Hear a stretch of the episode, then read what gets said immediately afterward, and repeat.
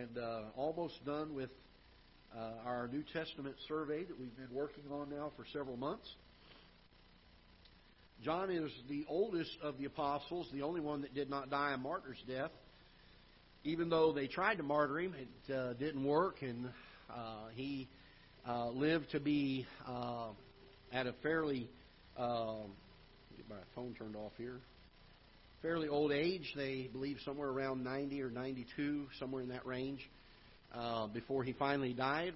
And God used him mightily to write uh, some some great great scripture for us. Uh, one of the ones that he's most noted for is Revelation, and um, but uh, these three these three letters that God used him to pen uh, are very powerful powerful messages we uh, just got done dealing with uh, the two letters that Peter had written, First and Second Peter, and in First Peter, as, as we've said so often, uh, many of the New Testament epistles, the letters, are written because doctrinal error was uh, rampant in the early church. There were a lot of people mistaken, not understanding things. Paul wrote to the, the church at Thessalonica because they didn't have full understanding. And one of the reasons was there were false teachers coming in. There were false apostles and uh, and teachers that were coming in and teaching false doctrine. And um, the, the Bible even says that uh, some of them were even ministers of Satan that were made to look like ministers of light. And and so there was an intent. And so lest we think that we're in a unique situation today uh, with doctrinal error, this is something that has been battled down through the centuries. And it's something that we've got to hold fast to, something we've got to make certain of. Uh, because having a pure doctrine is critical, it is vital to the eternity of man's souls. Uh, and so we've got to be so careful of these things. So John uh, is writing here no different than any of the other writers in, in the New Testament on these issues because he's concerned about doctrinal error and the false teaching that has gone on. Now, Peter, when he dealt with it in his first letter, he told them that they needed to be steadfast, and he used a reason of their salvation, that God had redeemed them as the foundation for his exhortation. He said, You've been saved, you've been blood bought, God has saved you from your sin. Let's stay, let's stay true, let's stay fa- steadfast in, uh, in the doctrine that you've been taught. His second letter, he changes the, the issue or the reason, and uh, he now says that we're to uh, fight doctrinal error by growing in the grace and the knowledge of the Lord Jesus Christ. Now that you are saved, that there ought to be a progression of the Christian life of growing and uh, walking after the things of the Lord. And so Peter's second epistle uses that argument or that uh, foundational truth as uh, the challenge or the charge to remain doctrinally pure. Then we come to First John. John uses another uh, basis, and you say, "Well, which one should I use?" All of them. Uh, the reason is God gave us all of them. We ought to be steadfast because we've been saved, we've been redeemed. We ought to be steadfast because we're growing in the grace and the knowledge of the Lord daily. And uh, the Holy Spirit continues to instruct us and to guide us and to mature us as Christians. John comes about and he says uh, something a little bit different here, and again, not, not contradictory, but in addition to it, it adds us some more information, gives us some more information about how we're to hold fast to some things. And he uses the exhortation or the, the motivation of uh, love.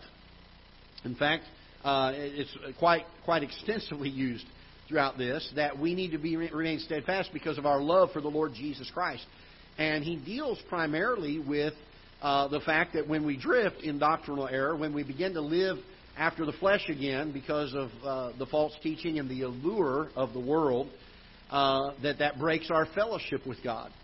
And if we love Him the way that we ought to, uh, then we'll walk with him. We'll, he uses the term abide quite uh, extensively in this letter, uh, that we abide in Christ.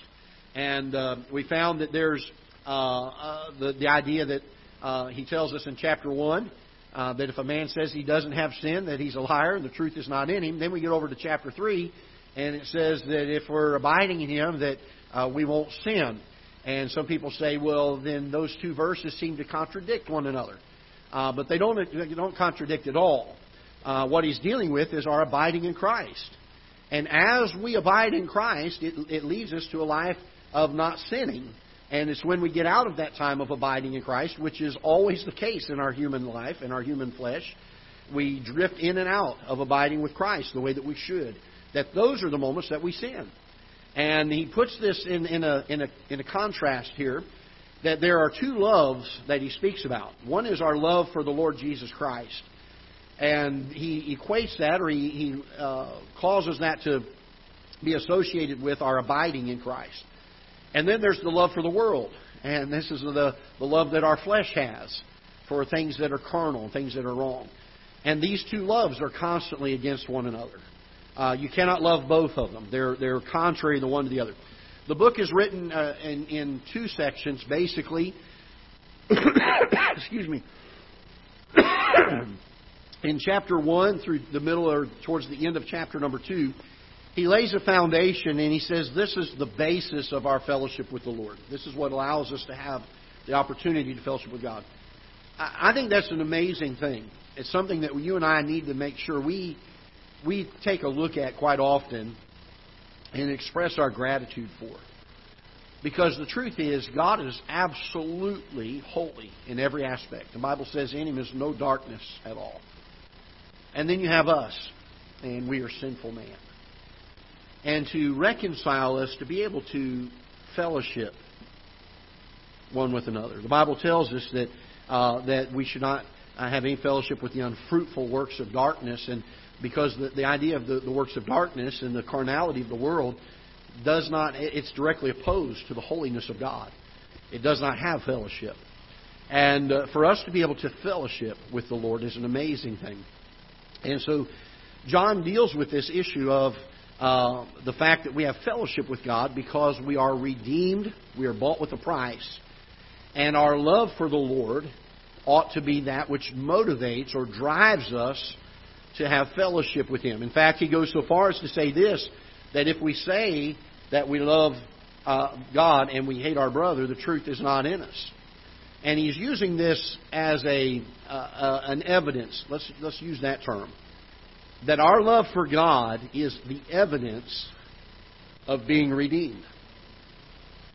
Uh, herein do men know that ye uh, are my disciples, in that ye love one another. And there's a, a, truth that John brings out here, which I think is very amazing, uh, and that is when our love for the Lord is what it ought to be, then our love for one another will be what it ought to be. And uh, very, very important. So he deals with this idea of the basis of fellowship. We dealt with that last week, chapter 1 through chapter 2. Uh, so the conditions of fellowshipping with God, there are several of them, and I want to give them to you very quickly. In chapter 1, verses 5 through 7, we find that there is the condition to fellowship with God that we walk in the light. In order for us to have fellowship with Him, we need to walk in the light as He is in the light. We need to make sure that we are living a life that is holy, that is clean, that is following after the things of the Lord. The second condition for fellowship is found in chapter 1, verse 8, down through chapter 2 and verse number 2, and that is our confession of sin. Now, make sure that you do not get this confused as being the uh, dealing here with our salvation. This is not dealing with salvation in this case. Uh, we have already got that matter settled. This is a letter that is written to those that are Christians. Uh, we don't lose our salvation. It is an issue of broken fellowship that sin causes. And if we are going to have the right kind of fellowship with the Lord, if we're going to make sure that there's the, the kind of walking with Him that we should, uh, have, it is necessary for you and I to confess our sin. And uh, he tells us that if we confess our sin, chapter 1, verse number 9, if we confess our sin, he is faithful and just to forgive us our sin and to cleanse us from all unrighteousness. And so, very important that we keep uh, this account with God clear and open. Um, the next condition for fellowship, we need to walk in the light. We need to confess our sin. And then chapter 2, verses 3 to 6, he tells us that we need to obey his commandments. Uh, if, our, if we're going to have fellowship, we need to obey him. it's, hard to, it's hard to have fellowship with someone that you're opposing, that you're rebelling against, that you're saying, I know you said this, but I'm not going to do it. It's hard to have that fellowship with him. there are a few times in my life as a child, although not very often because I was pretty much a perfect child. Brother Bill could probably attest to that that I was never grounded or given whippings or anything like that. I'm sure he remembers none of those things ever happening to me. but I do remember those times that I disobeyed my mom and dad. And I'll be real frank with you. My fellowship with my mom and dad wasn't what it should have been during those times. Uh, it was once those things were taken care of and we dealt with them that that fellowship was restored. and the same thing holds true with our relationship with the Lord. And what a beautiful picture it is uh, to see this. So uh, there needs to be obedience to God in order to have fellowship. You cannot disobey Him and claim to have fellowship with Him, claim to walk with Him. And uh, then He tells us in chapter 2, verses 7 to 14, that in order for us to have fellowship with Him, we need to have love one for another. You cannot hate your brother and say you love God. Uh, John says it just just doesn't happen. Uh, you're you're going to love them both. If, if you love God the way you should, and you're fellowshipping Him with Him the way you should, then you're going to love one another uh, the way that you should. That means you're going to be forgiving, you're going to be long suffering, you're going to be patient with one another, uh, the way that God was patient and uh, forgiving to you. And so uh, this deals with our uh, the what's required uh, for us to have fellowship one with another. And then he cautions of two things that will break or cause us to not have fellowship with the Lord. And uh, the first one is found in chapter 2, verses 15 to 17, a very familiar passage. Many people can quote this one, and that is a love for the world. When we love the world and we follow after the things of the world, the lust of the flesh, the lust of the eyes, and the pride of life, uh, the Bible says that the love of the Father is not in him. And so we do not have fellowship with him when we love the world. And so again, you've got a choice here. Uh, we're either going to love God with all of our hearts, or we're going to love the world, and you cannot mix the two. If you say, well, I'm going to love God, but I still love this over here, then you've broken that fellowship with the Lord. We are not fellowshipping with Him the way that we should. And it's going to cause us to fall into doctrinal error. We're not going to follow after the things that God has told us if we're not fellowship with Him the way that we should. We're going to be susceptible to the alluring, the, the enticing of the world. And so He warns them. He says, This will break fellowship. If you love the world, uh, the things that are in the world, uh, then this will break fellowship. The second thing he gives us is in uh, chapter 2, verses 18 to 27, this spirit of Antichrist, following after people that are anti God uh, and listening to what they have to say, having this spirit inside of them that even though they know, and, and this would be a spirit of Antichrist, to say, I know that the Bible says this, but, and then you put anything behind it you want to. Uh, and I've I've been that way in my life over the years in a few areas, and I've I've had to get some things right in those areas because I've known that the Bible taught one thing, and I wasn't living that way. Uh, but there are people that are content. Have you noticed this?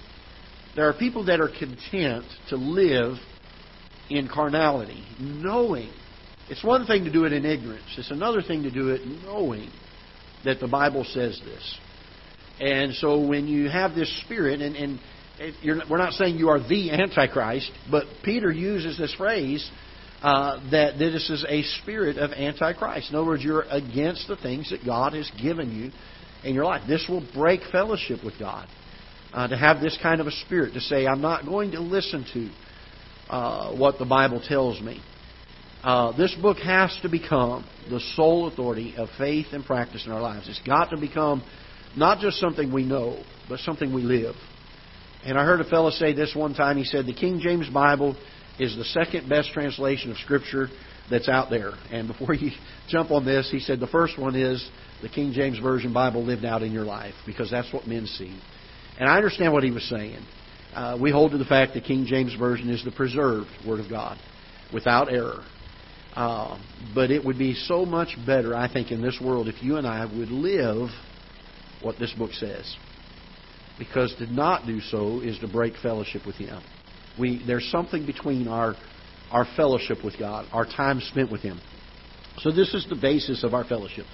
The second part of the book deals with uh, characteristics of fellowship. What, what does it look like to have the right fellowship with God? What are some of the things that, uh, that kind of help us to see uh, that fellow, true fellowship is taking place in a person's life? Now, I'm going to I'm going to preface this by saying, anytime there's a list given of something like this, there is a uh, an, an inclination that we have to perform this list outwardly and to not have it be produced from the heart.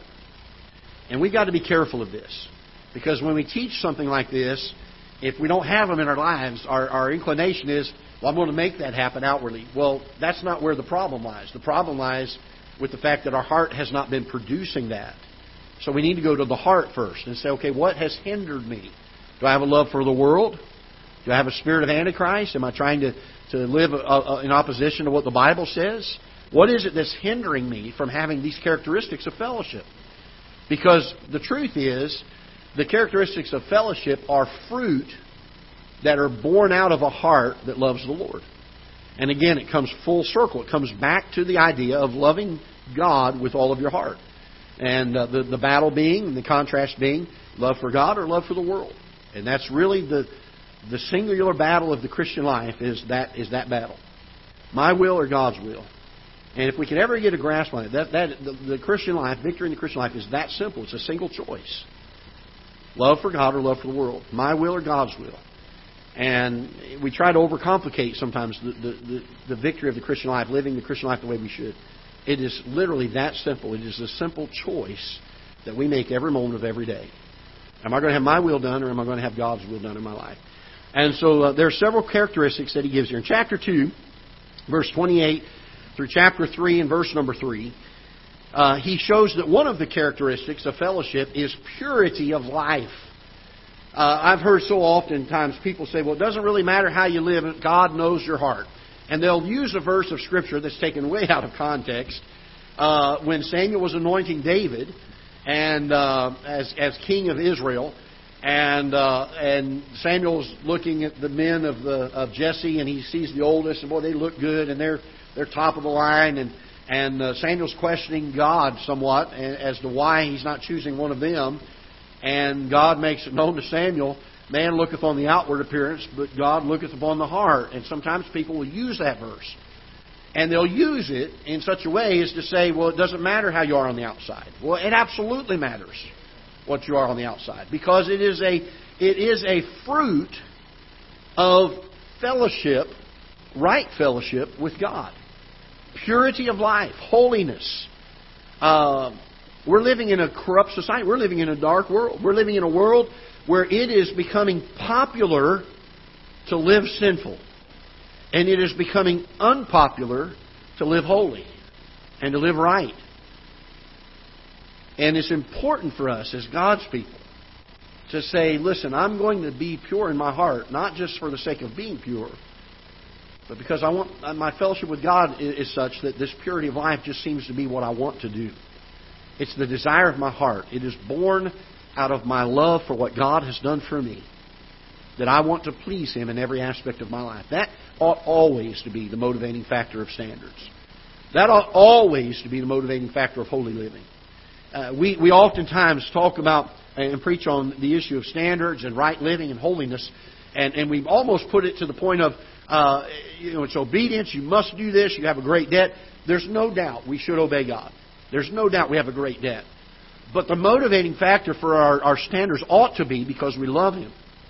Not because our pastor got up in the pulpit and shamed us into it. Not because everybody that we associate with in our church all have that same standard. Our standard ought to be because we want to please God. There ought to be a purity of life that is born out of our fellowship with Him.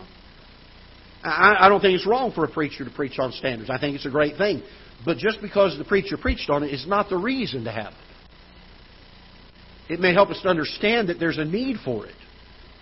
But the reason we have it is because we love Him with all of our hearts.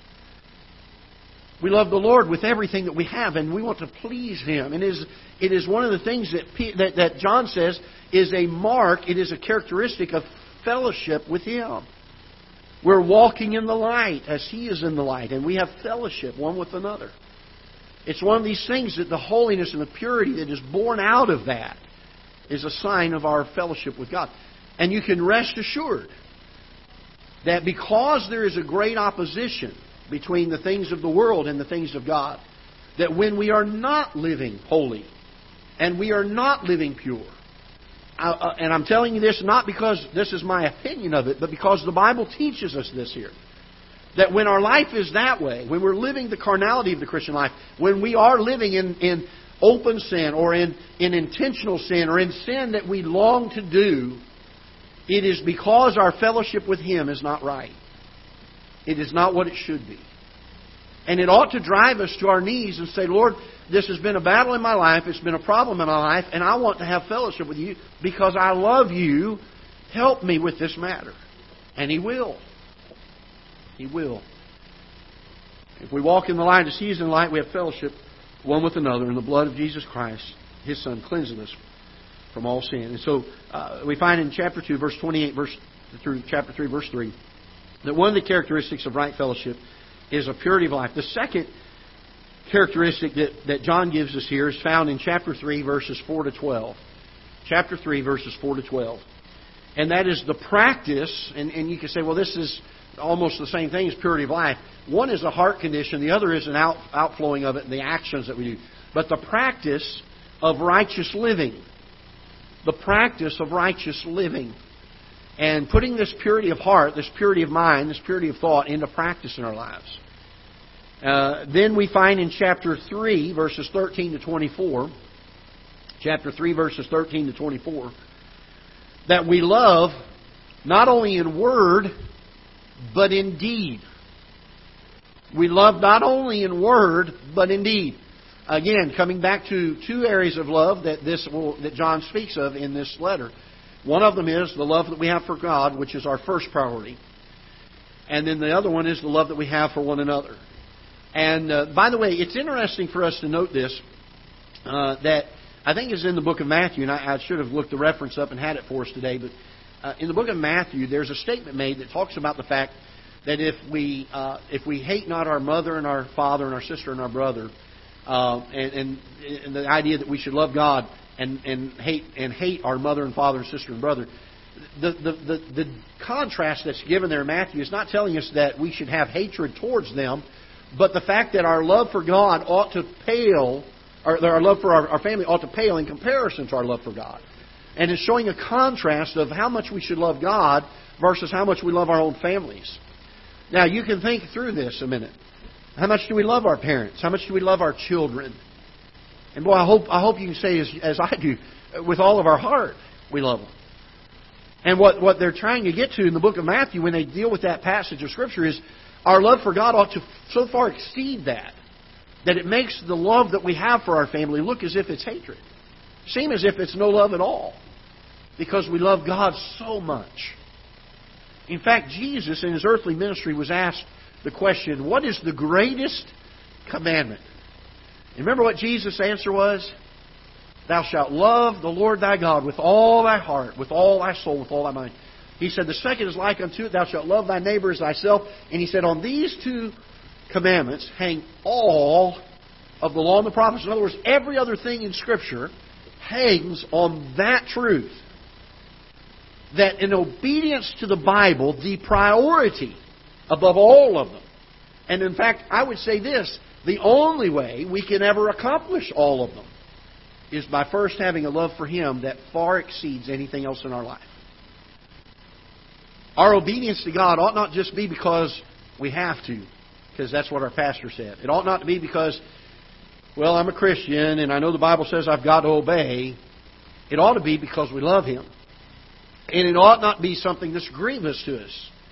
In fact, I think it was John who said that the commands of God are not grievous to us. We love Him. We, we want to please Him. We want to do these things. There's a big difference between what we want to do and what we have to do. Um, I'm not I'm not a big fan every month when my bills come in the mail of sitting down and writing out the checks and, and paying them because I have to pay them.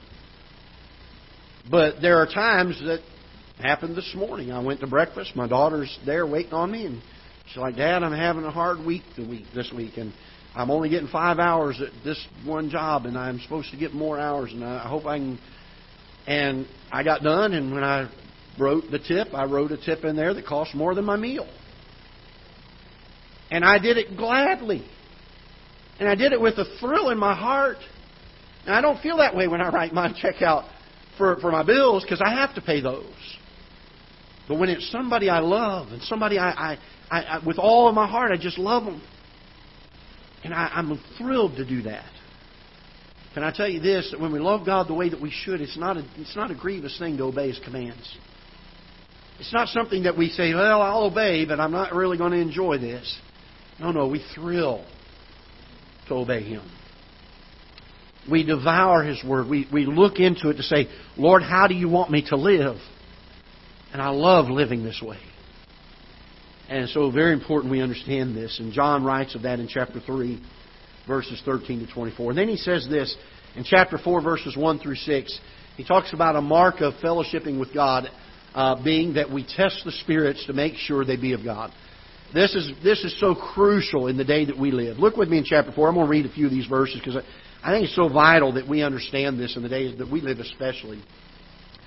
He says this in verse number 1 Beloved, believe not every spirit, but try the spirits whether they are of God, because many false prophets are gone out into the world.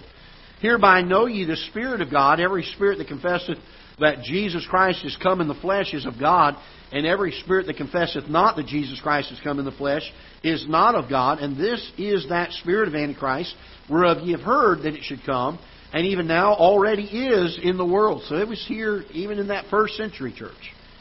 Ye are of God, little children, and have overcome them, because greater is He that is in you than he that is in the world. And we can see it happening in our world today. There are so many false teachers and false prophets that are standing in buildings today, this morning, while we're meeting here, that stand behind a, a, a pulpit uh, and they will teach or they will preach some other Christ than what is found in this book. And you can mark it down, they're Antichrist. They have a spirit of Antichrist. It is a mark of not having fellowship with the Lord. What characterizes true fellowship with God is that there will be a testing of the spirits. We'll make sure that we're following things that are pure in doctrine and in teaching. You say, well, how do I know that? There's two ways we find out if it is pure doctrine. Number one is by reading the Bible and making sure it's in agreement with this book. And the second one is with the affirmation of the Holy Spirit in our hearts saying, that's right. When we read it in Scripture, He has a way of bringing illumination to that passage and helping us see the doctrine to be true. The Bible's very clear about that. That this comforter that God was going to send, that Jesus Christ said would come after He ascended back to heaven, He said when He comes, He's going to teach you in all truth. He's going to help you to understand it. And so it's very important that we test the spirits. In the day that we live, it is vitally important because we have churches, good churches, churches that have been biblically sound for years, and preachers that have been biblically sound for years that are changing. And they're, they're, they're changing their doctrine, they're changing things. Now, I will say this if there is a biblical reason to change your doctrine, then change it. But if there is not, don't change it. Don't change it. Our doctrine must come from this book. Not from a preacher, not from an association, not from a convention, not from a, a, a conference. It comes from this book, which is why it is so vitally important that we have a pure word. Our doctrine comes from it. The next characteristic that he gives us is found in chapter 4, verses 7 through chapter 5 and verse number 3, and that is uh, to love as Christ loved. He tells us that we're to love the same way that Christ has loved us.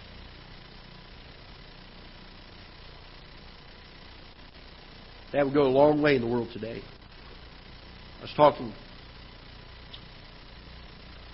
talking with someone last week. Been hurt in ministry. I will say this: what they said shamefully was true. And what they said was this.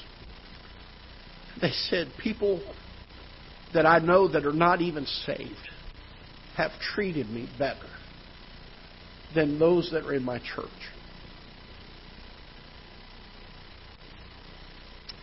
What a shame.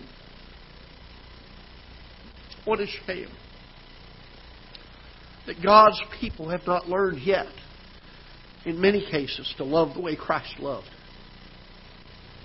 I'm firm. I'm a firm believer and preaching hard against sin. If we're going to get mad at anything, let's get mad at sin. I'm a firm believer in standing fast on the doctrine of God's Word and not compromising. And I think we ought to be solid on that. But oh, we need to learn to be long suffering and forgiving and gentle and gracious one with another.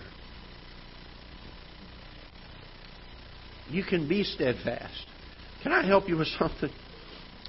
You know it's possible to go to a brother that's overtaken in a fault, and you can point out the fault and do it in a gracious way, and do it with a heart that's broken out of concern for them and a desire to try to be an encouragement and a help to them in overcoming it, and offer to pray and offer to be a help to them along the way without sitting there and criticizing them and cutting them off and casting them out of your life. Oh, that we would learn to love as Christ loved. I'm thankful that He commended His love toward me and that while I was yet a sinner, He died for me. Oh, that we would learn to love. Isn't it amazing? Christians will go out of their way to try to love and help and reach an unsaved person that's living in a way they should not live because they're unsaved. But when a Christian is overtaken in a fault, we treat them far different, don't we? We begin to criticize. We begin to post it on social media. By the way, folks, don't ever vent on social media. Don't do it. I, I think even by Christian, by, by biblical principle, we could say that's actually wrong to do. Be careful, folks. We need to learn to live, love the way that Christ loved, and this is a mark of our true fellowship with Him. There are several things that will happen when we have the right kind of fellowship with God. Consequences. These are things that will be produced when our fellowship with God is right. In chapter 5, verses 4 and 5, we'll have victory over the world. Greater is He that is in you than He that is in the world. And where we're walking in the light and we're following after the things of the Lord, and our love for Him is what it ought to be, and our fellowship with Him is what it ought to be, it helps us to overcome the world. The second thing it'll do in chapter 5, verses 6 to 13, is it will help us to keep our assurance of our salvation. It'll keep us from doubting it. I don't know how many times, not only in my life, but in the lives of people that I have talked with, that when we go through those times of living in, after the world, or we drift away from the things of the Lord, or our life is not what it should be, it's because our fellowship has not been what it should be, and that's what's caused it. But it's amazing that when we begin to live carnally, even as a Christian, you know what happens? We begin to question, well, am I really saved? If I can live this way, am I really saved? Well, let's not live that way. Let's love God with all of our hearts. Let's seek to please Him with all of our hearts. Let's follow after Him. And then we'll be able to say with confidence, God has done a great work in my life. He's made a change. And I know that I know that I know that I'm saved. When I did finally get saved at the age of 13, there was a marked difference in my life. Such that every time I've ever had any inkling of a doubt, I look back to it and say, Boy, God did a great work there. He changed me. There was something different. It doesn't mean I'm perfect. It doesn't mean I don't sin. But when we're fellowshipping with God the way that we should, it helps us to have assurance of our salvation and not to doubt. Not to doubt. Chapter 5, verse 14 to 17, that He helps us to know how best to pray when we fellowship with Him, He guides, He guides us in our praying. It's one of the characteristics of what is produced when our fellowship is right with Him. And then lastly, in chapter 5, verses 18 to 21, freedom from habitual sin. When we're fellowshipping with God the way that we should, He delivers us from habitual sin in our life. You can mark it down. If we have a sin that is a besetting sin in our life, we are not fellowship with Him the way that we should. Because when we fellowship with Him the way that we should, when our love for Him is such that we want and long to have His fellowship in our life, because sin and the righteousness of God are so diametrically opposed, because the spirit of loving God with all of our hearts and the spirit of Antichrist are so diametrically opposed, you cannot fellowship with God the way that we should and be involved in habitual sin. It's not going to happen. One or the other is going to change. We're either going to live in habitual sin and the fellowship be broken. I'm not talking about salvation. I'm talking about your fellowship, your walk with God. Or you're going to walk with God and your fellowship is going to be right and you're going to be able to have victory over that habitual sin. You say, Pastor, is this your opinion? No, this is what John writes about. This is what the Holy Spirit of God gave for him to pen in this chapter. John's dealing with the same issues that Peter dealt with false teachers, enticement from the world, to follow after worldliness, ungodliness. He's battling the same things. But he uses a different motivation. His motivation in this case is love God with all your heart, fellowship with Him, long to walk with Him. Does an amazing work in our life. I found when I live carnally and worldly, when I begin to let things slip, I can mark it down. My walk with Him, my fellowship with Him has not been what it should be. Every single time you can mark it down. And when I get get to that point and I realize, boy, I need to, to make sure that I'm walking with God the way that I should, and I begin to follow after Him and work on that relationship with Him. I begin to confess the sin and get those things right, and I begin to follow after the things of His Word in obedience and a love for Him. That it causes me to live more righteously than I was before. Not perfect, but sure a greater desire to live in a way that is pleasing to Him. Why? Because I love Him with all of my heart. It makes a big, big difference. So I hope that'll be a help to you. Next week we'll deal with Second John. And uh, let's go ahead and stand. We'll be dismissed in prayer. We'll be ready to go here in about 10 or 12 minutes. All right? Let's stand together. Father, we're so thankful for your word. We pray that you'll bless the teaching of it.